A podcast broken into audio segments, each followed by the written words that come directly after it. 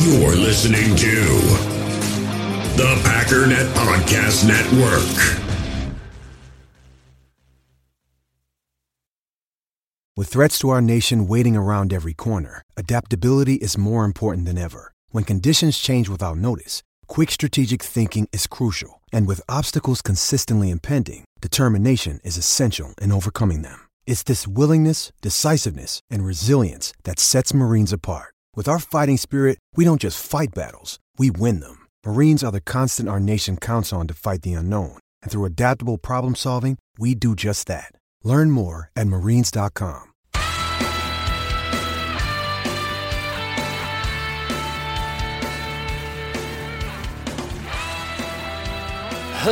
Ladies and gentlemen, welcome once again to the Packernet Podcast. I am your host and resident fanalist, as always, Ryan Schlip. Check us out online, packernet.com. Find me on Twitter, pack underscore daddy. So, decent amount of news and notes floating around these days. Um, as I mentioned yesterday, things are a little bit crazy out there. So, want to maybe very briefly touch on a couple things.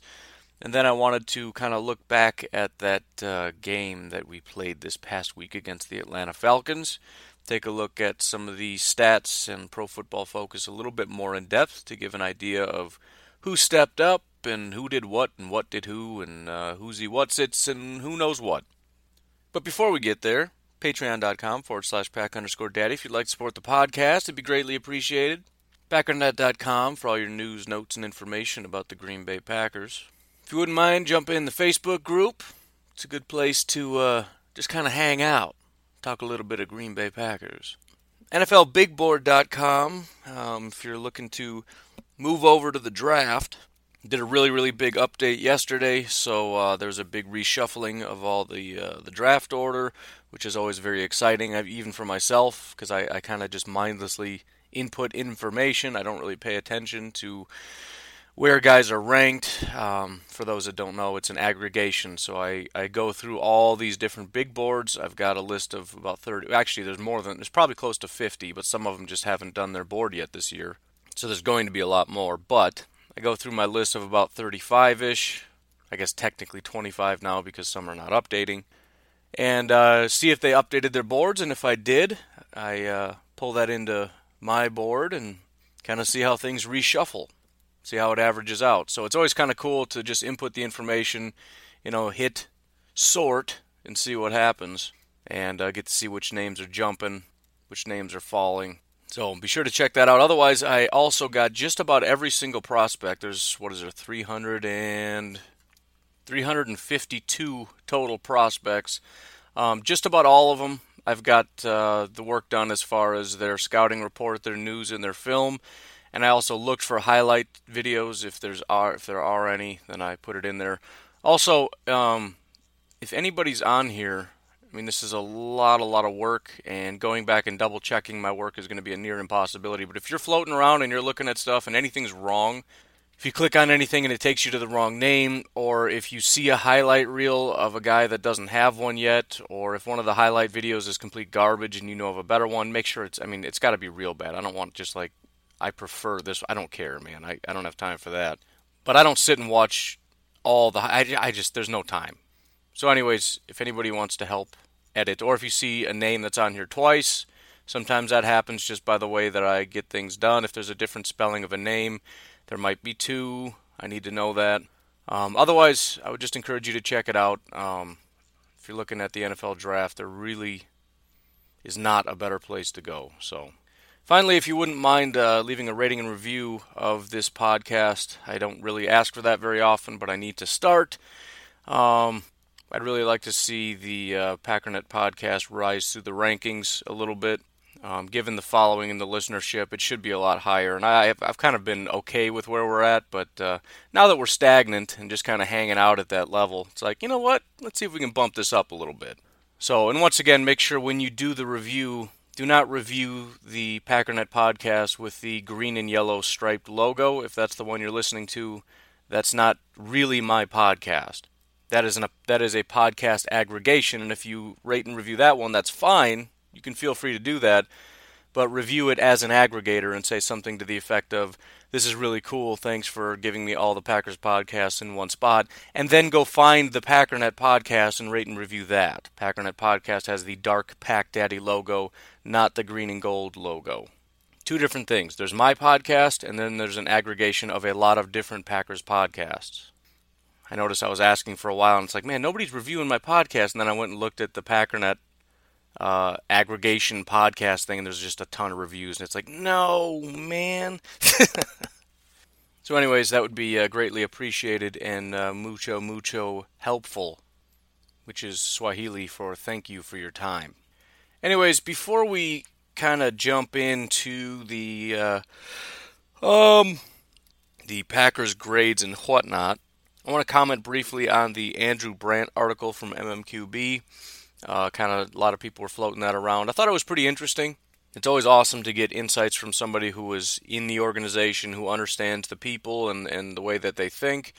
But we also have to remember at the end of the day, these are people with their own opinions. Um, I got especially familiar with that concept when I watched Winston Moss interview and realized – he was there every single day at a very high level. I'm not sure if he understood what was going on, right? They were asking him questions and he was answering them, and it's like, I don't know if he really knows. He didn't even know. He had to think about it for a while. So, anyways, he's been out for a little while, but it's still good to hear and to see and get some of the background of at least how things worked when he was there. Um, I think the biggest nugget, and nobody's really brought it up, but the the biggest nugget, and it's not even so much a nugget. We all knew it. It just kind of something clicked in my brain is that he pointed out how unusual it was that we fired Mike McCarthy mid-season because the Packers don't change very much anyways. And I think the reason I ignored that for the most part is because people say, well, the the Packers very rarely fire coaches mid-season. This is so uncharacteristic. Like, dude, we barely, barely, rarely, very rarely fire coaches. When was the last time we fired a coach? It's not a big sample size. I mean, especially if we're talking about the current administration. So it just it was a weird thing to say. Like, yeah, I mean, when was the last time we fired a coach mid-season? It's like, who? Mark Murphy? I don't know. When was the last time Mark Murphy? How many coaches has Mark Murphy fired ever? Just a weird comment to make, but the general concept that Green Bay has this and it's true, at least I mean, you know, small sample size even as far as my life goes, but it's true, and he, he gave even a bigger background about the, the, the feel of, of Green Bay and even the, the technology. They're late to get technology. When he started there, they didn't have voicemail or something. You know, it's it's an old town. It's a small town. It's old school. It's old everything. It's just it's different. You don't do things the same way, and everything moves slowly. And, and one of the things, you know, it's and it, it's kind of true. Even as a Packer fan myself, I remember thinking it feels like the right thing to do, but it doesn't feel like the Packer thing to do. The reason that I liked it or, or liked that he kind of pointed out how ingrained that is and the fact that it's kind of crazy that we did it is because it highlights to me a change in philosophy in Green Bay. And I know this was technically a Mark Murphy thing, um, but I think between Mark Murphy and Brian Gutekunst, there is a change. And I mentioned whether it was yesterday or two days ago my frustration with the way Mark, uh, Mike McCarthy and Ted Thompson and some of the guys went about things, which was a very sort of hands off, you know, winning isn't everything. You know, as much as that might be a little bit ridiculous, you know, it, he even mentioned Andrew Brandt in the article, the importance of family and how family's more important than this, that, or the other. Um, talked about how he, you know, he gives jobs to his friends he pushes his his uh, his people to get promotions out of Green Bay. Um, he very very rarely, if ever, fires any coaches, even if they're underperforming. And I get the feeling that that's over with. And you look at Brian Gutekunst and what he's done, and how he's shipped off players just at the at the at the first brush. You have uh, you know Whitehead who got kicked off the team after slapping somebody in the head and I think it was you know Pettine and McCarthy both made comments to the effect of like it wasn't that big de- big of a deal. You know, Mike Pettine was talking about how this was a few weeks prior, but how he's he's picked up the defense maybe better than just about anybody. He really liked Whitehead. Mike McCarthy, I think his comment was something to the effect of this is a classic case of the second guy getting caught. Gutekunst came along and said, "Nah, he's gone." And I was I was thinking about this yesterday as well. I think Mark Murphy is a big part of this because I was having a hard time understanding exactly the power structure and why he decided to put himself at the top and to make sure that he was in control directly of the head coach, directly of the GM. Why are things being set up that way? But if you think about what I had said, and if I'm correct, that Ted Thompson was just kind of a eh, whatever, you know, I'm going to do my thing, but we'll see. And then the head coach was a little bit too hands off at times. You have this sort of insulating place where it's sort of a safe place to kind of just coast. And Mark Murphy tore the top off of that and exposed everything and shone a bunch of light on it and said, I'm going to be in charge of everything. I'm going to be much more hands on. I'm going to be much more involved in this process. And I'm going to make sure that people are getting up and doing their job every day. And beyond that, you guys are going to report directly to me in person on a weekly basis. We're going to have meetings. I want to know what's going on. I want to know why it's going on. This reminds me of uh, when I was in, in school. Very, very bad student. Hated school, hate school to this day. Every once in a while, I think I should go back to school and get a better job, even though at this point I'm very comfortable. But uh, there was a time when I was constantly looking at that, and then I would remember how much I absolutely hate school with a passion. Well, middle school comes, you know, I'm kind of getting a little older, making my own decisions. One of the decisions I made is I don't have to do homework. I'm relatively smart enough that if I'm, you know, and and listen, I believe I'm relatively smart enough, but I also understand that public school is kind of a joke. No offense to the teachers out there, but I'm one of about a billion people who have made the comment I never did homework, I took the tests, and I got by with B's and C's. That should never happen, but allow me to uh, allow me to digress. That's so pathetic. But anyways, in my middle school, if you didn't turn in three homework assignments on time, you got marked down, um, and eventually you would get a detention for three missed assignments. Well, I got one or two or three of those, and Dad got mad, and what did he do? He gave me an assignment notebook. He said, You write down all your assignments, you hand it to the teacher, teacher signs it in pen, and then you bring it home, and I see it, and then you go do your homework, and you show me your homework. Now, I, of course, found ways around that. I wrote things in pencil and just erased it, and then the teacher signed it in pen. And what did they sign? They signed that I don't have homework today, right? You know. Yeah, I went to I went to some extremes to get out of working ever. I had video games to play, man. Those games aren't going to play themselves. You think I'm not going to play GoldenEye all day? Give me a break. Donkey Kong? Come on. Twisted Metal 2, dude? Anyone? Come on. They said John gets to come over when homework's done. So guess what? Homework's done. But this this is kind of what it's like. You're going to do your assignment notebook, you're going to sign it, you're going to bring it home, you're going to show me. Mark Murphy ripped everything apart and said, You're not hiding behind the GM, you're not hiding behind anything, and I'm not going to go over and sit in my office and do my own stuff as far as, you know, planning Titletown and doing my own stuff because it turns out behind my back, you guys have been messing around. So it, it kind of, and again, maybe this isn't true, it kind of gets into conspiratorial kind of territory, but not really because everything seems to be falling in place. Again, what I like to do is put theories out there and see how it how it goes. And it turns out some of the things that are happening kind of make sense if what I had theorized was true, and this is one of those examples. Why would Mark Murphy do something like this? Because he realized that while he's off doing his job, other people behind him are not doing their job, and it's incumbent on him now to take on more responsibility because when he's not paying attention, things start falling apart.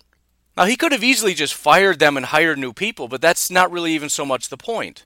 It's not even so much that the people aren't doing their, or the people aren't good enough, it's that the people aren't doing their job.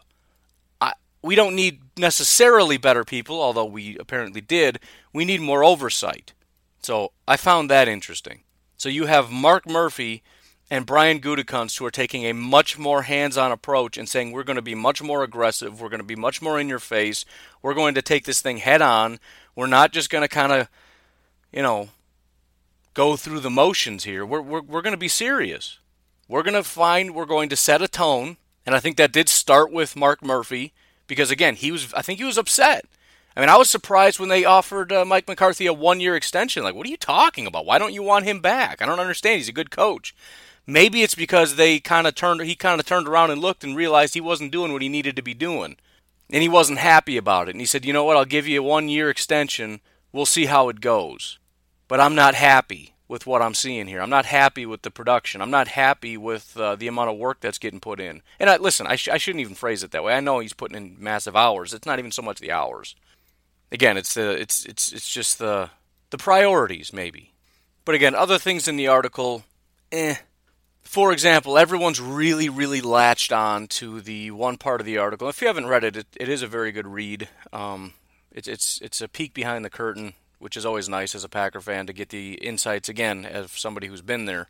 But his hot take is the reason that we fired McCarthy is because they wanted to reach out to a college head coach because there's like a, a one week break between their last game and their upcoming bowl games.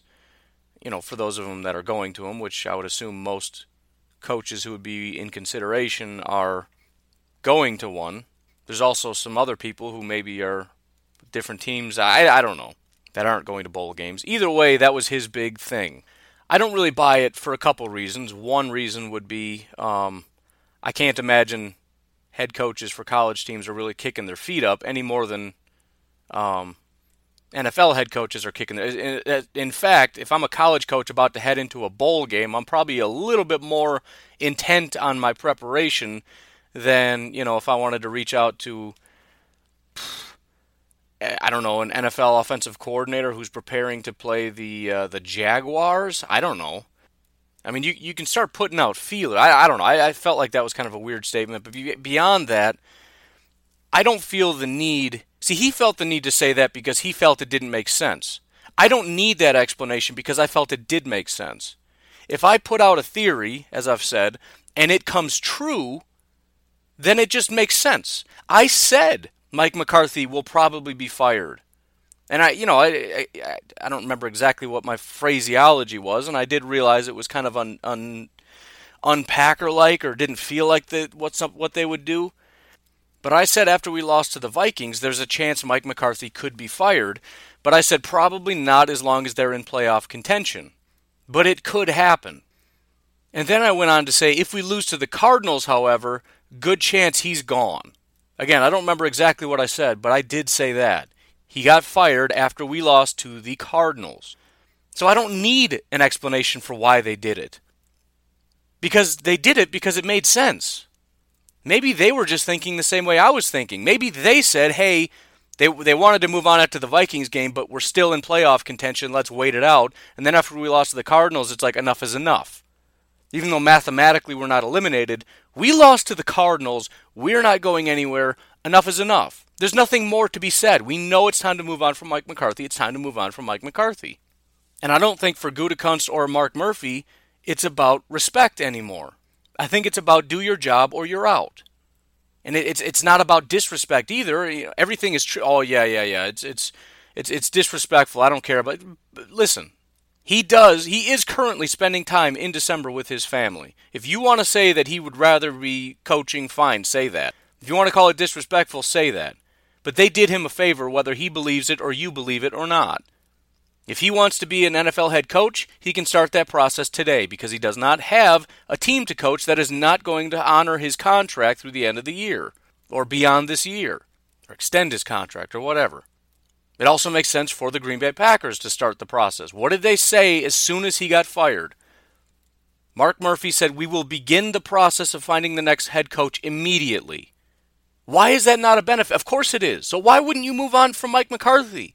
If you're waiting for him to be gone, which you will be, because you're not going to start making calls to 24 other teams, to their uh, head coaches and offensive coordinators and all this stuff, and start putting out feelers about getting a new head coach and then not expect Mike McCarthy to find out about it. You have to be hush hush. You can't start the process. Everybody knows everything in there. You got people who've been out of the league that start hearing things. Ian Rapoport. How does he know all this stuff? Because he's an insider. The guy lives in New York. He's just sitting out there. He knows everything that's going on in California, Florida, Wisconsin, Detroit. He knows. Because word travels. You want to get a jump start on finding the coach of the future, got to move on from Mike McCarthy. But just in, in, in general, that's kind of how I feel about stuff. I put out a, a, theory, I think this is going to happen, and then when it happens, I don't really need an excuse for why it happened. Another example John DeFilippo. What did I say yesterday? Yesterday I said is about to get himself fired. About four hours after I said it, DeFilippo got himself fired. Everybody on Twitter is tripping over themselves, especially people who, who have been banging the drum for him to be our next head coach, are now trying to save face by blaming the head coach, blaming the quarterback, saying, I don't know why they would do this. This doesn't make sense. There must be some crazy reason why it had. There's not a crazy reason. It was the right decision to make. That's why he got fired. He's been garbage. The offense went straight backwards after improving their roster. The offensive coordinator is going to get fired. And again, when you have a defensive coordinator as a head coach, and then they hire an offensive coordinator, that puts a lot more strain on a guy like DeFilippo than it does on a guy like Joe Philbin. DeFilippo is the guy in charge of the offense now. Zimmer isn't going to be calling plays.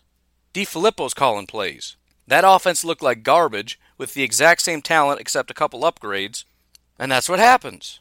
So allow me to assure you you don't need conspiracy theories for some of this stuff. It just was the right decision to make. And as much as people on Twitter who are all upset because their favorite person just got fired and they're trying to, to prove to you that it's not DeFilippo's fault, it's everybody else. No, it was DeFilippo's fault. They're outraged that DeFilippo got fired because it makes them look dumb. But we don't need conspiracy theories. He got fired because it made sense.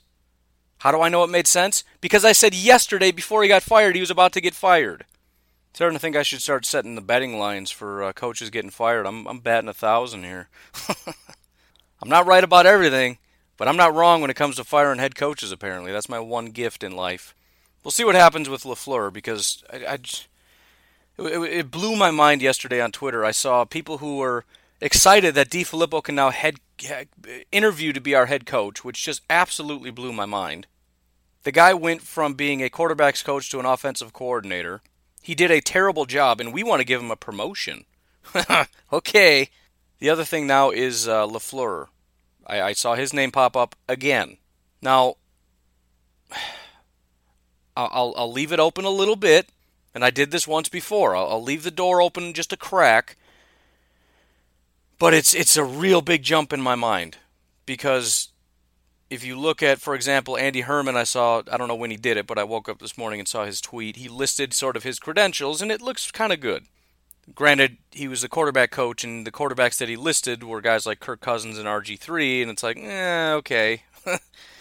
yeah, cool. And then he also listed guys that have he's worked under, and that's cool, but it doesn't really tell me anything about LaFleur other than, you know, he's he's worked under some really good guys. McVay and Shanahan and whatnot. So he's worked for some pretty good guys.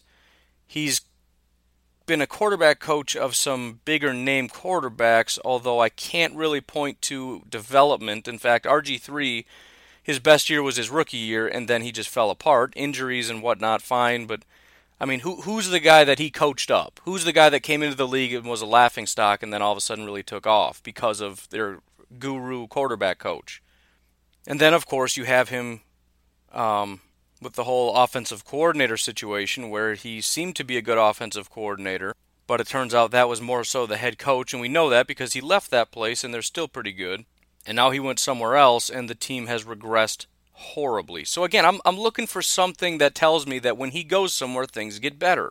I don't see that. I don't see the quarterbacks getting better. I don't see teams getting better. I see good quarterbacks, bad quarterbacks, good teams, bad teams, and I see LaFleur just kind of in there. He's just kind of there.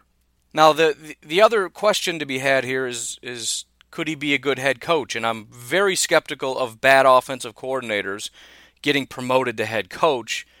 However, as I said, it's a different job.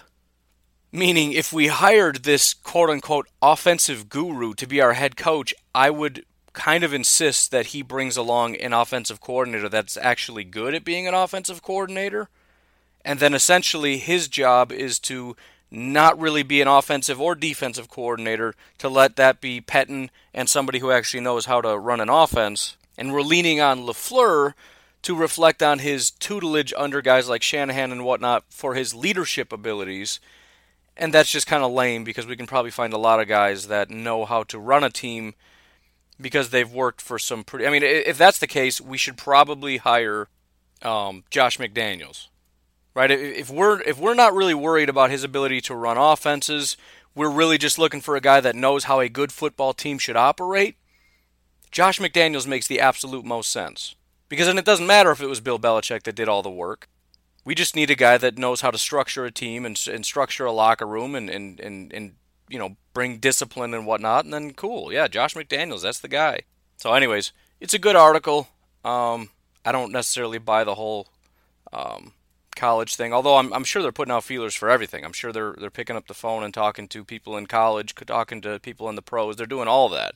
But to say he was fired so that they can call one guy that they had in mind who's currently preparing for a bowl game is a, a little bit more of a reach than I'm willing to make. They fired McCarthy because we lost to the Arizona Cardinals. Why we need a deeper explanation than that, I don't know.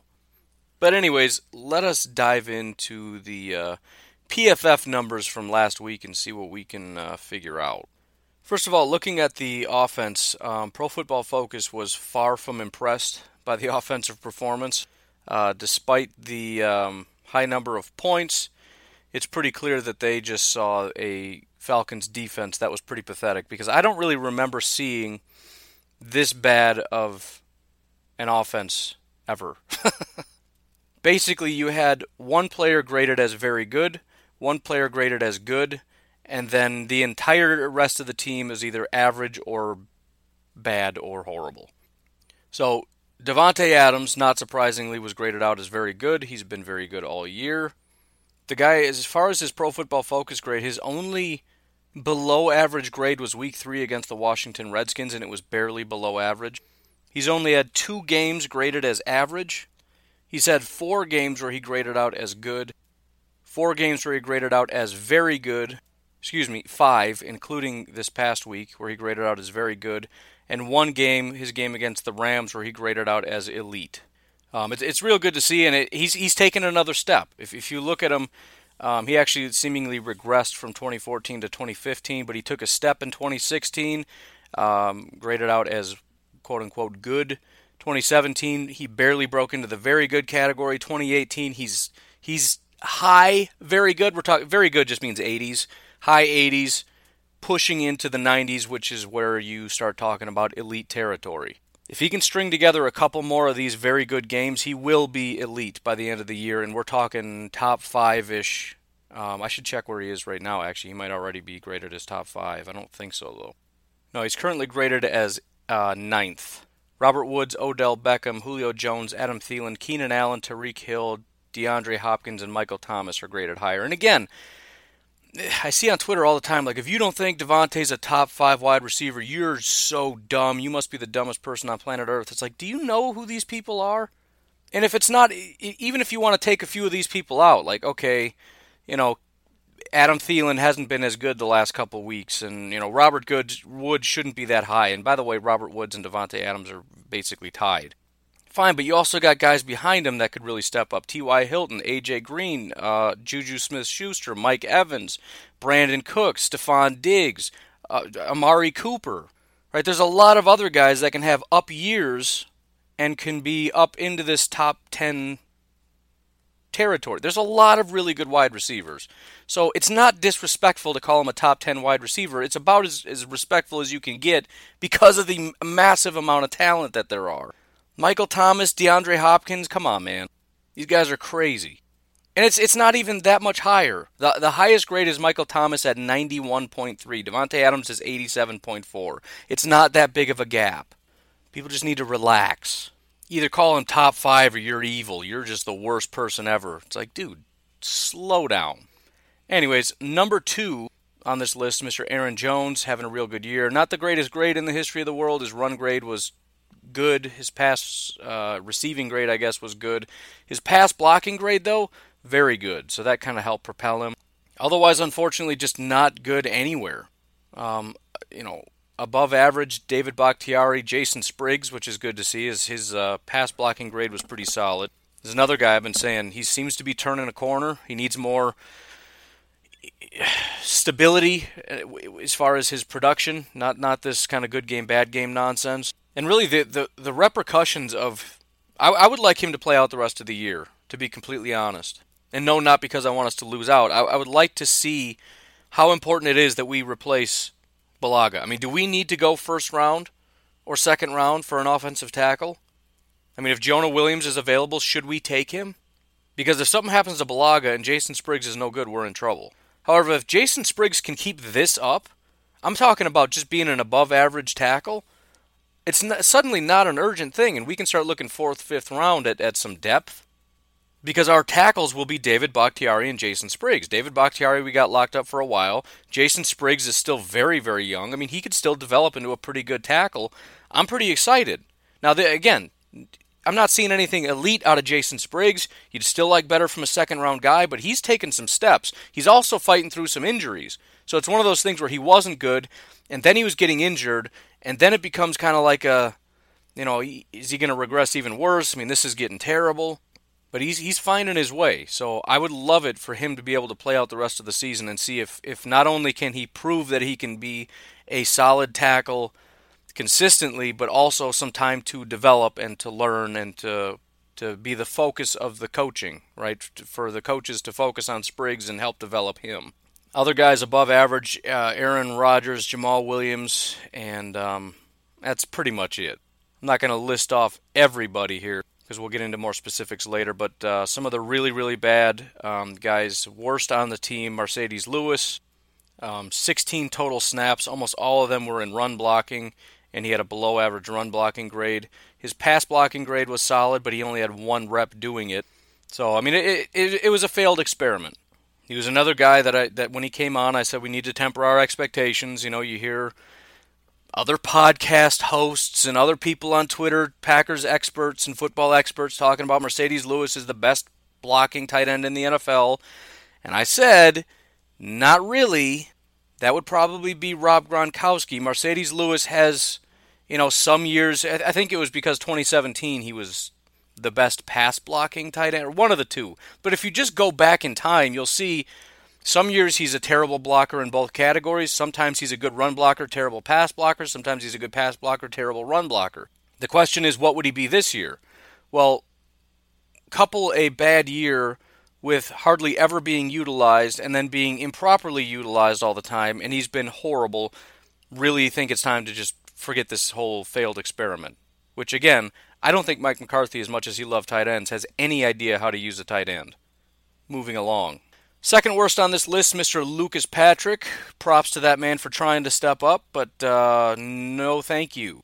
Pass blocking grade was about as bad as it can possibly be. Our, our guards are so bad. I, I don't think we can go through this draft without drafting two. We have to have at least two. We don't have any good starting guards, and that includes Lane Taylor, which Again, this is a very braggy podcast today, but I've been right about a lot of stuff lately, and you know full well that I tell you when I'm wrong about stuff. Everything I've said today just reminds me of how I was correct about things. One of the things I said, first of all, and I got a lot of pushback on McCray is not good, which is shocking because he's just terrible. I've also been saying Lane Taylor isn't that great. I prefer Lane Taylor as a backup, a versatile backup, he shouldn't be a starter. Oh, no, no, no. Lane, he's got that left side locked down. No, he does not. We need two. And uh, again, I'll live with Lane Taylor on the left side. I can tolerate it. We got to at least fix the right side. And if nothing else, fix the right side and get some depth.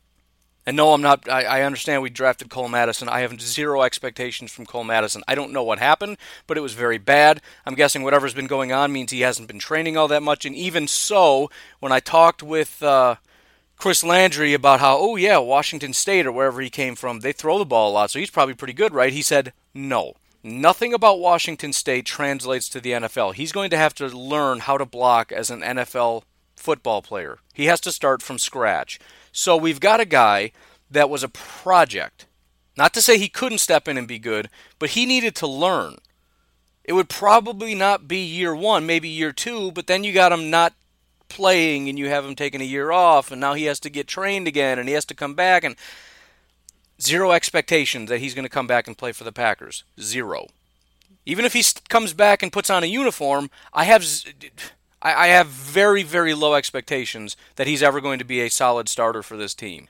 We need two, at least two. If nothing else, I want a new right guard who's very good, Lane Taylor at left guard, and decent quality depth that we can train up and hopefully can replace Lane Taylor. And if he doesn't, then we need to do guard again next year. But it's a disaster. I've been saying this for a while, and I've been watching it deteriorate over time, and I'm getting tired of it. And I understand the draft is tough because you only have so many picks. Right? I, I, I put up yesterday, I, I went ahead and I did my own seven round mock draft. I didn't publish it because it, it wasn't even official. I did like several of them. Go to Tankathon, click on Packers, and it'll give you all their picks as of right now. If they if the, the season ended today, where all their picks would be. Then go to NFLBigBoard.com, look around that number, and find players, and just just do a mock draft. It's going to be terrible. I, I promise you, it's going to be terrible. I know because I've done them, and every time I post them, somebody gets mad at me. What about this? What about this? What about this? And especially if you understand that basically from the fourth round on, you're kind of just rolling the dice because there's not a ton of talent. So, really, if you want to fix something, you got to do it first round, second round, third round. You know, if we're talking edge rushers and tackles, you're you're pretty much done.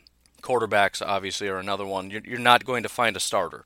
Very very difficult. I get that, but man oh man, this is this has been going on too long, and it's getting real bad. And uh, I you know, not to get too off topic, but this offense has been deteriorating for a while while we've been drafting defense and we've been doing a terrible job drafting defense. So the defense has not really been built up. The offense has been deteriorating because we don't even start drafting offense until the fourth round. Typically, yes, I understand. Oh, Ty Montgomery was a third round. Yeah, yeah, dude, I get it. I'm talking in a general sense. Typically, that's what we do at the end of the draft.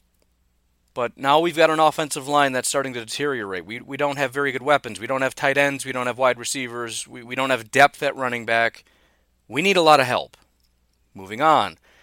Third worst player, Justin McCray. What? That's crazy. Uh, I thought we had good guards. I thought McCray was pretty good. Blah, blah, blah, Two other guys that stood out as being not good Jimmy Graham, Lance Kendricks. So our guards and our tight ends made uh, the the and actually the next worst player who has a slightly higher grade but because it's funny was Robert Tonyan. So our worst six players were all four of our tight ends and two of our guards this is problematic. But overall, pretty surprising. This is just the overall offensive grade, but um, I don't know. I, I, felt better about this game than apparently Pro Football Focus did. Everybody understands it wasn't anything all that spectacular. I'm a little surprised by Aaron Rodgers' grade. However, there were two passes in particular that should have been intercepted, really ill advised. Um, and I'm, I'm probably remembering a little more uh, rosily than I probably should because some of these passes looked really crisp and pinpoint, and uh, he was hitting the checkdowns, which is what we've been wanting. But um, I'm not exactly sure how that impacts your grade all that much. In fact, I remember Pro Football Focus in particular once knocked Aaron Rodgers real bad um, when he had a relatively good game and everybody was upset and said Pro Football Focus is garbage, and their rationale was essentially, yeah, but his passes were all basically checkdowns. In other words, they didn't see that as anything all that special. So it's what we've been waiting for, but it's it's not uh, it's not going to help as far as PFF grades. Uh, looking at the uh, pass blocking, run blocking stuff, pass as usual. Nobody on this team can run block. A couple good pass blockers here.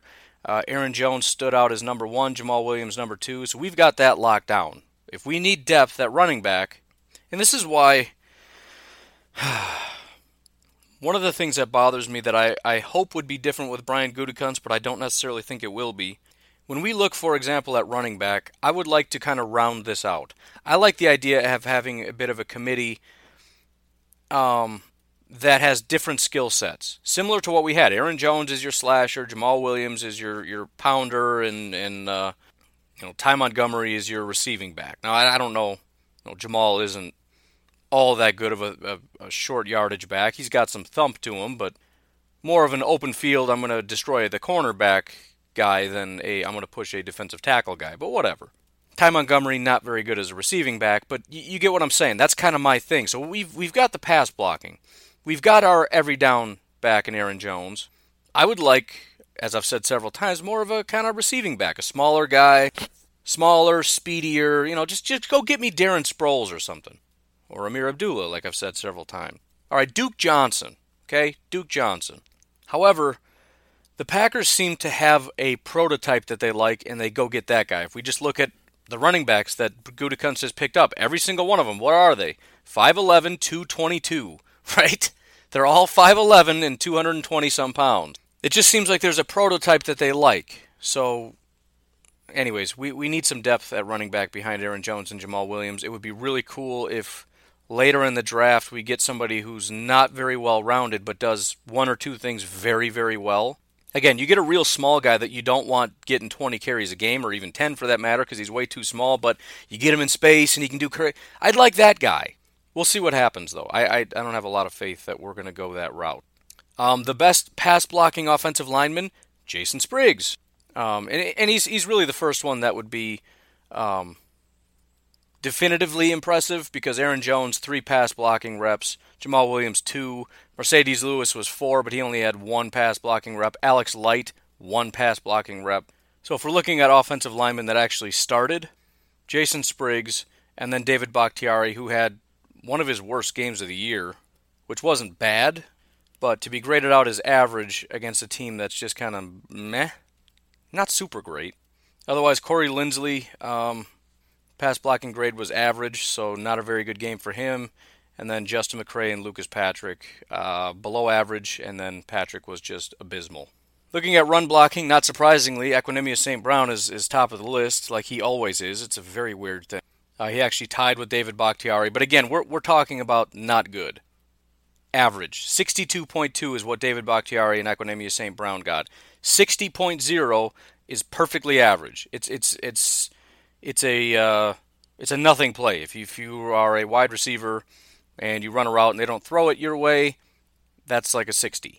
Right? If you're staying into pass block and nobody gets comes through the line for you to block, then you get a 60 because you just basically did nothing on the play. Corey Linsley, 60. Jason Spriggs, 60. Jimmy Graham, 60. Marquez Valdes Scantling, 60. Tonyan, 60. Adams, 60. Light, 60. Pankey, uh, 60, 60, 60, 60, 60, 60, 60. Guys that did terrible. Randall Cobb, Justin McCray, Lucas Patrick, Marcedes Lewis, Lance Kendricks. So nobody did any good. Nobody was even above average. But we got at least four guys that don't know how to do it and are terrible at it. And we're talking about a relatively big sample size 13 reps, 14 reps, 22 reps, 20 reps. And as much as everybody wants to say who cares about run blocking, I care about run blocking. That's who cares about run blocking. I do. We have Aaron Jones on our team. I understand pass blocking is more important, but I wouldn't mind so much, especially if we're talking right guard, to get a mauler that can actually destroy people in front of them, that can actually, like, you know, handle a block and knows how to get up to the second level and block people appropriately so that we can spring Aaron Jones. I would like teams to actually respect our run a little bit. I wouldn't mind that. I know some people are like, oh, nobody cares about running. Running doesn't matter in the NFL. It does because everybody does it. Why don't you just throw? Well, it's not so much about how well you do on the ground, it's the fact that you run. Baloney. No, it's not. It's absolutely not. If you run and can't go anywhere, the team doesn't care. They're just going to play in their nickel package and dime package and play pass every single down, and they don't care if you're running the ball because their front four will just stop the running back. It's not just if you run, it's how well you run. It's about getting them out of what they're doing. And if they're playing dime, you should be able to gash them. And if you're if they're in their dime package and you gash them for 10 yards every time you run it and you keep running it and running it and running it, they're going to go from dime to nickel. If they can't stop it, they're going to go from nickel to base. Once they go in base, you throw, throw, throw, throw, throw, and you get them into a situation where there's nothing they can do. Saying that all that matters is running and it doesn't matter if you get 1 yard or 10 yards is a little silly. I mean, just just from a, a standpoint of wanting to get yards and that being kind of the whole point of playing football on offense, wanting to progress toward the end zone, saying one yards and 10 yards doesn't really matter? Yes, it does. And I'm sure you saw a chart somewhere from somebody, but the chart was wrong. Charts are based on numbers, numbers are nonsense. It, it, they just it just is. You have to know exactly what to do with them. And if there's one thing we know about the NFL, it's that numbers are just wrong about everything. There there are no analytics for football. There are no good ones. It's, it's part of the reason I like Pro Football Focus because what really matters is actually watching them play and watching them perform. Baseball's different. Baseball numbers kind of matter. Basketball numbers kind of matter. Football, it just doesn't matter. There's too much going on. There's too many. One play is contingent on 11 people, or at least, I don't know, six or seven of them. A, a, positive passing play depends on a lot of things, and not just the offense, but the defense's ability to let you do it. Did you succeed or did the other team fail? There's just too much for numbers to kind of figure things out.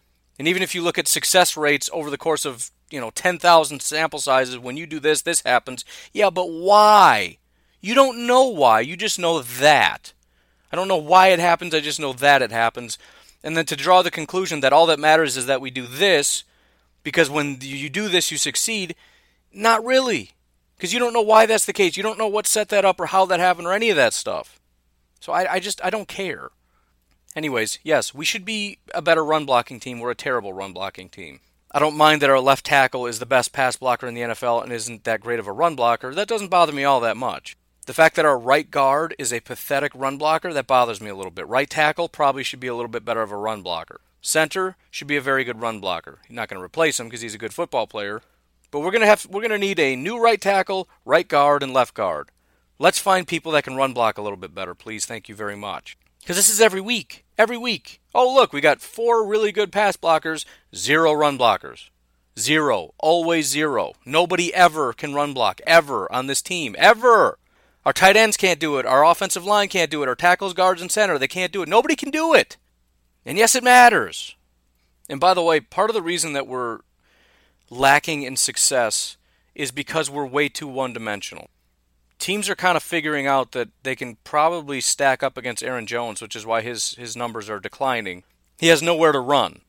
So if they can bottle up Aaron Jones and then kind of just maybe double up Davante Adams, what else is left on this team? Again, what it comes down to is having multiple options. We need more wide receivers, we need a tight end, we need guys that can run block, to ensure that no matter what you do, you fail. That's why the Packers have been good for so long. It doesn't matter what you do. The, the, the way a team starts losing is for somebody to figure out how to beat you. Right? If, if somebody figures out a way to beat you and there's nothing you can do to overcome it, you lose. You lose. That's it. It's game over. We've seen that with the Packers, right? The I, I keep referencing it. You'd think I'd remember it by now several years ago against the Denver Broncos, right? We were undefeated. We played the Broncos. Broncos just annihilated us. We couldn't win after that. Why? The Broncos figured out how to beat the Packers. Turns out we were somewhat of a paper dragon. People were just playing us wrong. We couldn't overcome what, what defenses were doing to us. We didn't have the talent. That's kind of the situation we're in now. There's not we don't have a lot of options.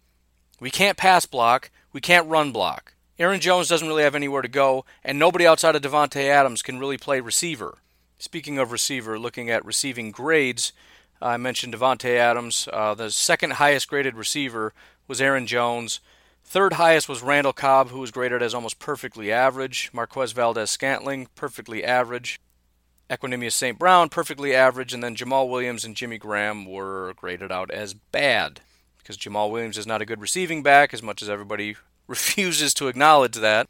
And Jimmy Graham just, you know, that was one of the worst I'd seen from Jimmy Graham. That was kind of the that that's when it kind of clicked for me that this just isn't going to work. I, I had already conceded the athleticism isn't there, but I said it doesn't matter. Just be bigger than bigger and stronger than everybody.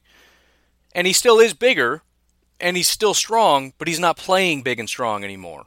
Right? He he doesn't know how to how to use his body. He's not playing physically anymore. He's not just muscling people out of the way and, and just snatching the ball out of the air. He had opportunities to do that. He just didn't do it. He dropped those passes.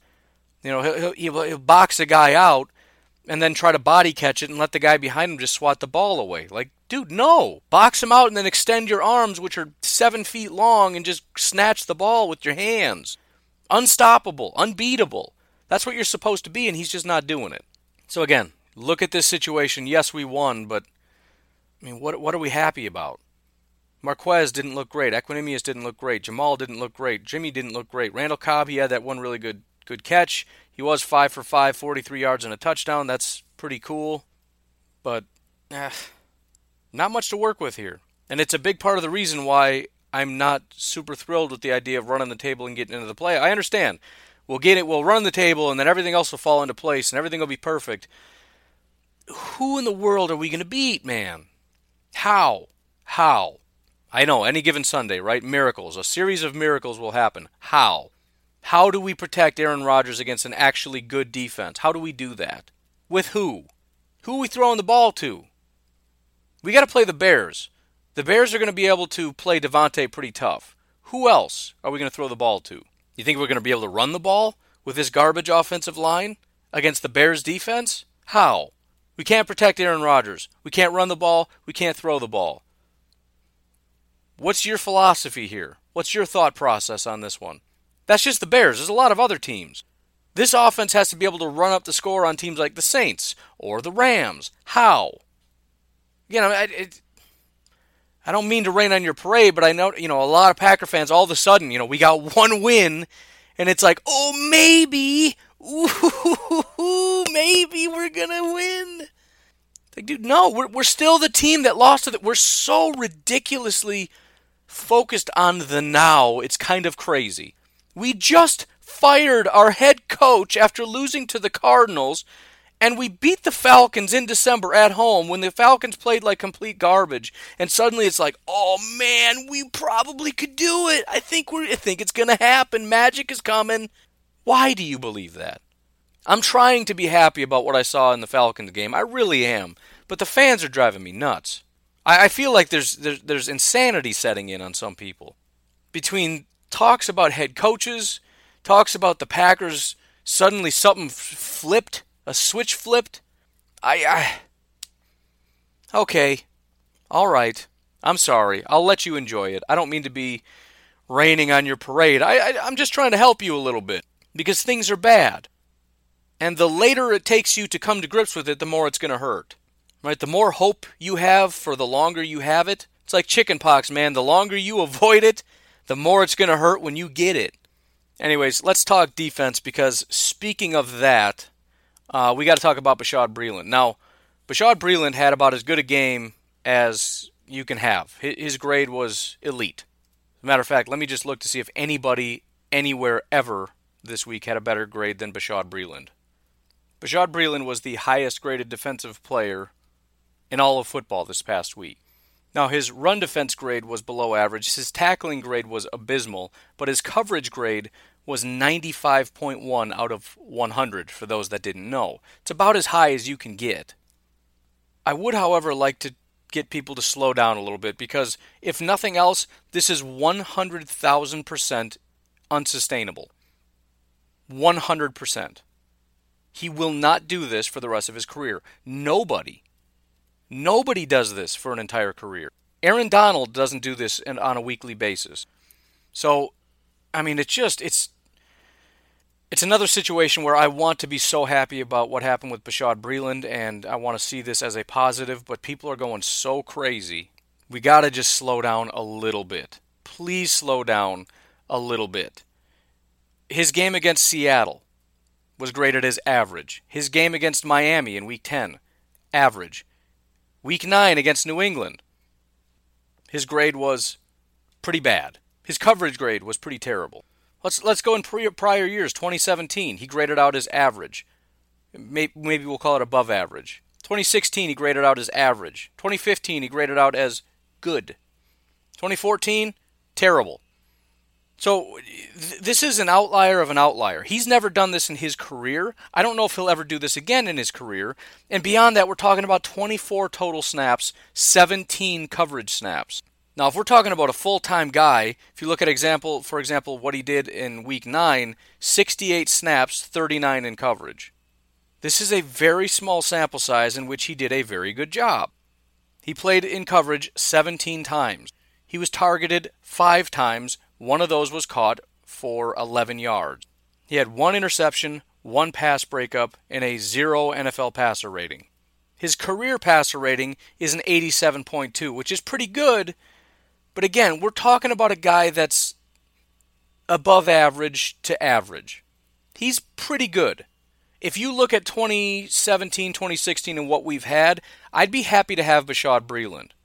I'm happy to have him. Glad he's here. Provides a little bit of depth, he can be a starter, especially with Kevin King getting hurt. I mean, at this point in time, even if Kevin King was here, it'd probably be Bashaud Breeland, Kevin King, and Jaire Alexander would probably be our top three.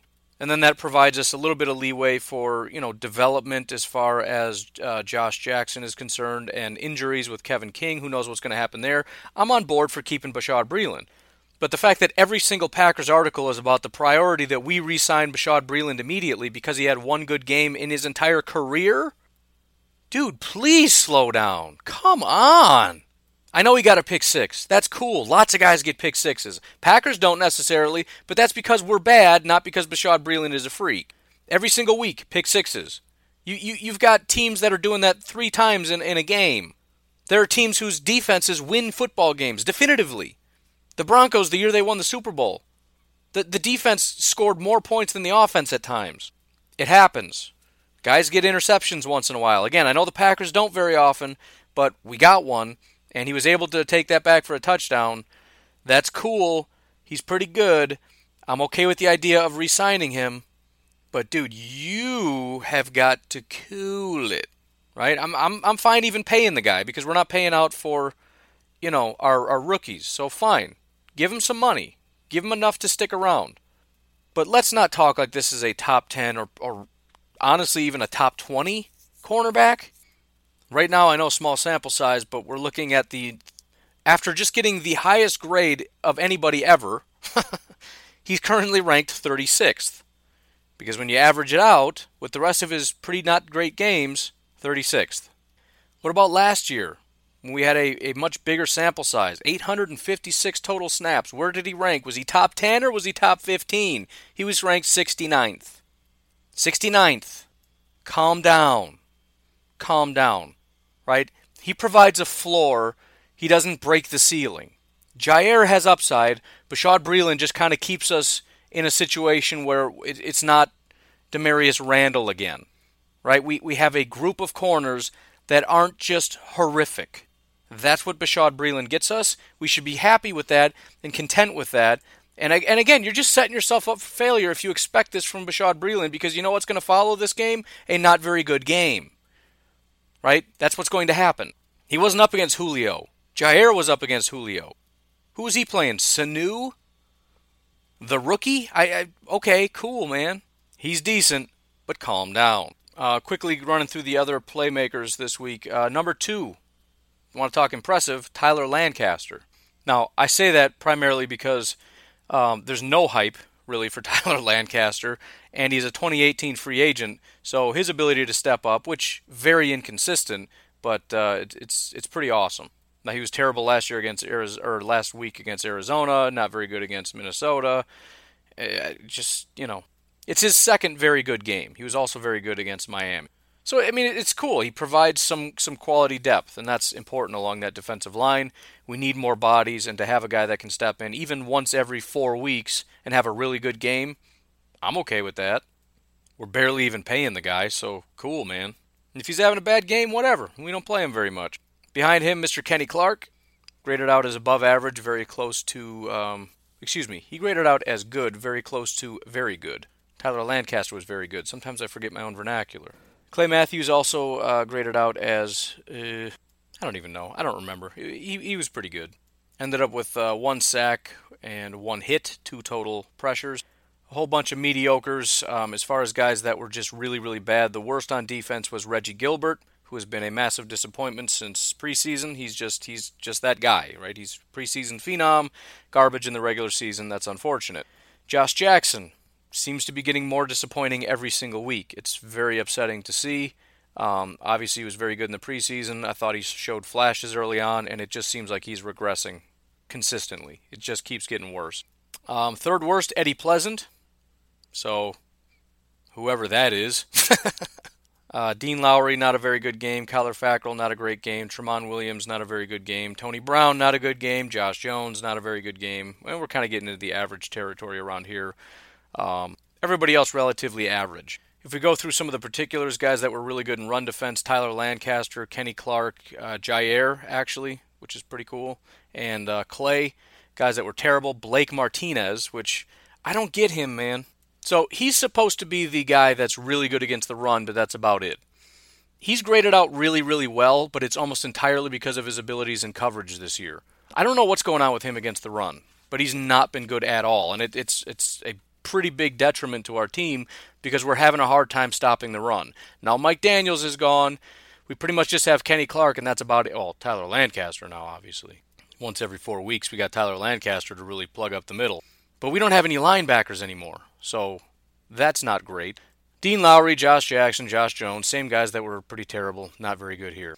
going to skip tackling because nobody cares. Looking at pass rush, number one in pass rush, Jaire Alexander.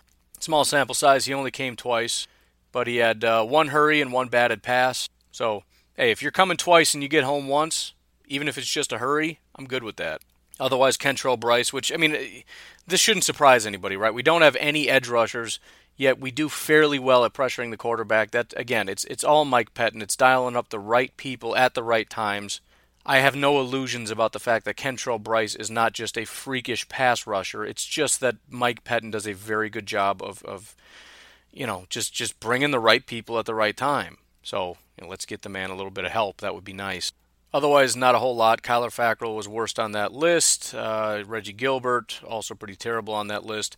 Looking at coverage, obviously Bashaud Breeland, um, about as good as you can get. Uh, Blake Martinez, again, that's his whole thing now. Otherwise, not much to go on here. Jaire was graded out as average, which isn't bad considering he was basically shadowing Julio Jones. He was targeted 11 times and 10 of them were caught. So that's a little bit of a kick in the stomach right there. That's not good. To get targeted 11 times isn't good. To have only one of them not get caught, and not because of you, it was an overthrow. I specifically remember it. That would have been a touchdown. So if that was thrown a little less, it would have been 11 for 11 and two touchdowns. Passer rating when targeted 134.8. I love Jaire. He's very, very good. But, um, you know, I mean, listen, this is part of the reason why I'm not going to be super upset if we end up looking elsewhere at corner, like in the draft. Not that it's a, a massive need. We got bigger needs other other places, but you know, similar to pass rusher. You know, some teams they already have a pass rusher, and if I do a mock draft, I'll mock another pass rusher. Like, why? We already got this guy. Yeah, but you could have two. Let's just say, for argument's sake, that Greedy Williams fell all the way to 14 or wherever the Packers are drafting, and he's by far the best person available. Would it be unconscionable to take him? No, I don't think so. If we had, let's say, two Jaire Alexanders, but Greedy Williams is about as good as Jaire, but with a different skill set, right? He's taller, he's longer, he's also got some good speed. Suddenly you've got two very good corners. So if it's just a two wide receiver set, you got Jaire and Greedy Williams, which is awesome. If it's a three wide receiver set, you've got Greedy Williams taking on the Julio Jones type, and you got Jaire who can play more in the slot, which is kind of more of his natural position, anyways. And then you've got to choose between Bashaud Breeland, Kevin King, or Josh Jackson as your number three, that's a pretty good situation to be in. You've got the guy who maybe could take a second year leap, and if he doesn't, you got Kevin King, who's pri- probably who we want. If he's hurt or just not developing the way that we want, you got Bashaud Breeland, who again, he provides a floor, which is all he's doing. He's providing a floor. In other words, he's not who we want. We want Kevin King, we want Josh Jackson. If they can't do it, the floor is Bashaud Breeland, and we're happy with that. Anyways, guys in coverage that were bad. Again, Reggie Gilbert was the worst. Guy can't even catch a break, man. Josh Jackson, Kyler Fackrell, Tony Brown. Um, that's about it. So a relatively underwhelming day. I mean, we we won. Uh, the stats weren't too great. I actually thought the grades would be a little bit better. I thought Aaron Rodgers would grade out better, but um, really, as far as I can tell, it was uh, Bashaud Breeland and um, Davante Adams that kind of stood out. You know, Tyler Lancaster, but whatever. Otherwise, just kind of meh. And it, it doesn't inspire a lot of confidence that the Packers are going to go on and dominate. To have PFF watch the game and go, eh, what did you think? And they look back and go, this was not good, man. I mean, I know you guys won, but um, yeah, this was not good. And and by the way, before we finish, because we're we're going a little long and I'm pretty much done here. One thing that I was thinking about you know, I, I talked in this uh, podcast episode and, and other places about how, you know, you kind of gauge how accurate things are based on again you put a theory out there and you see if it if things naturally follow the way that you would expect. And if they do then you can assume that your theory is possibly correct. I've been operating on a principle that pro football focus is, is a reliable source for a while and i've been getting a little bit of pushback on that this is a situation where I am predicting the future based on Pro Football Focus's ability to tell me the present and the past. And I've been doing it consistently. And I've been going in the against the grain in certain situations and have been correct. Uh, Lance Kendricks, was an example of, of a lot of people in Green Bay getting excited, and I said, he's not good, he's never been good. He comes here and he's terrible. Marcedes Lewis, everybody's super excited about Marcedes Lewis. I said, let's pump the brakes. He's maybe not as good as we thought. He hasn't been that good. Even looking at guys like Kirk Cousins. I was the one saying he's not all that great. Vikings fans were furious. You're you're out of your mind. He's a he's a very good quarterback. He's one of the better quarterbacks. The Vikings are going to be unstoppable. Blah blah blah blah blah. Even Packers fans were were kind of getting on my case about it. Like, dude, I mean, I, I you know, you got to admit he's, he is pretty good. And it's like, no, he, he's not that good. He's not.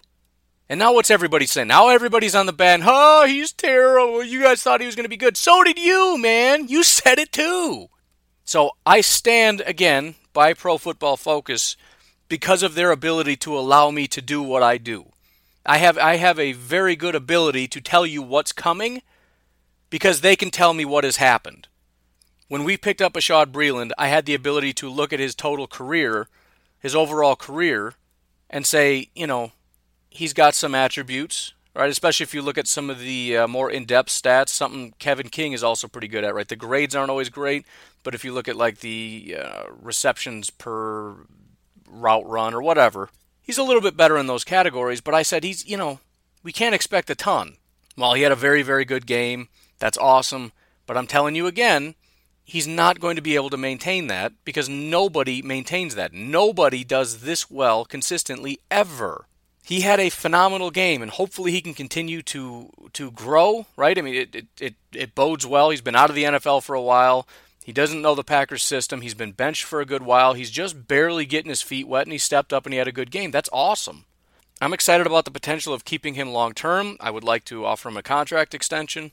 I would be beyond thrilled if he could develop into a solid, you know, number two, opposite of uh, Jaire Alexander. But what I am telling you with absolute certainty is that if you think that what you saw against the Falcons is Bashaud Breeland and that's who he is, you're wrong because nobody is that. That was a guy with a very limited sample size, only 17 plays in coverage. One of them went for a pick six.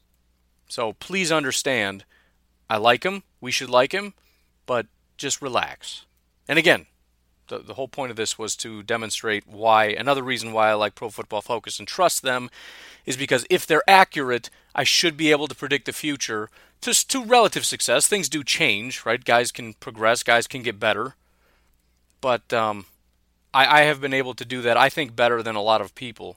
And it's not because I am some kind of a wizard, it's because I, I exhaust all my resources to, to get a good picture of who this person is despite the hype. And I've been able to I think, do a pretty good job of that. And that's thanks to them doing their job correctly. So, anyways, I'm going to leave it at that. PFF really needs to start paying me, man. Anyways, you folks have yourselves a fantastic day. I will talk to you tomorrow. We'll get started talking about the Bears and things of that nature.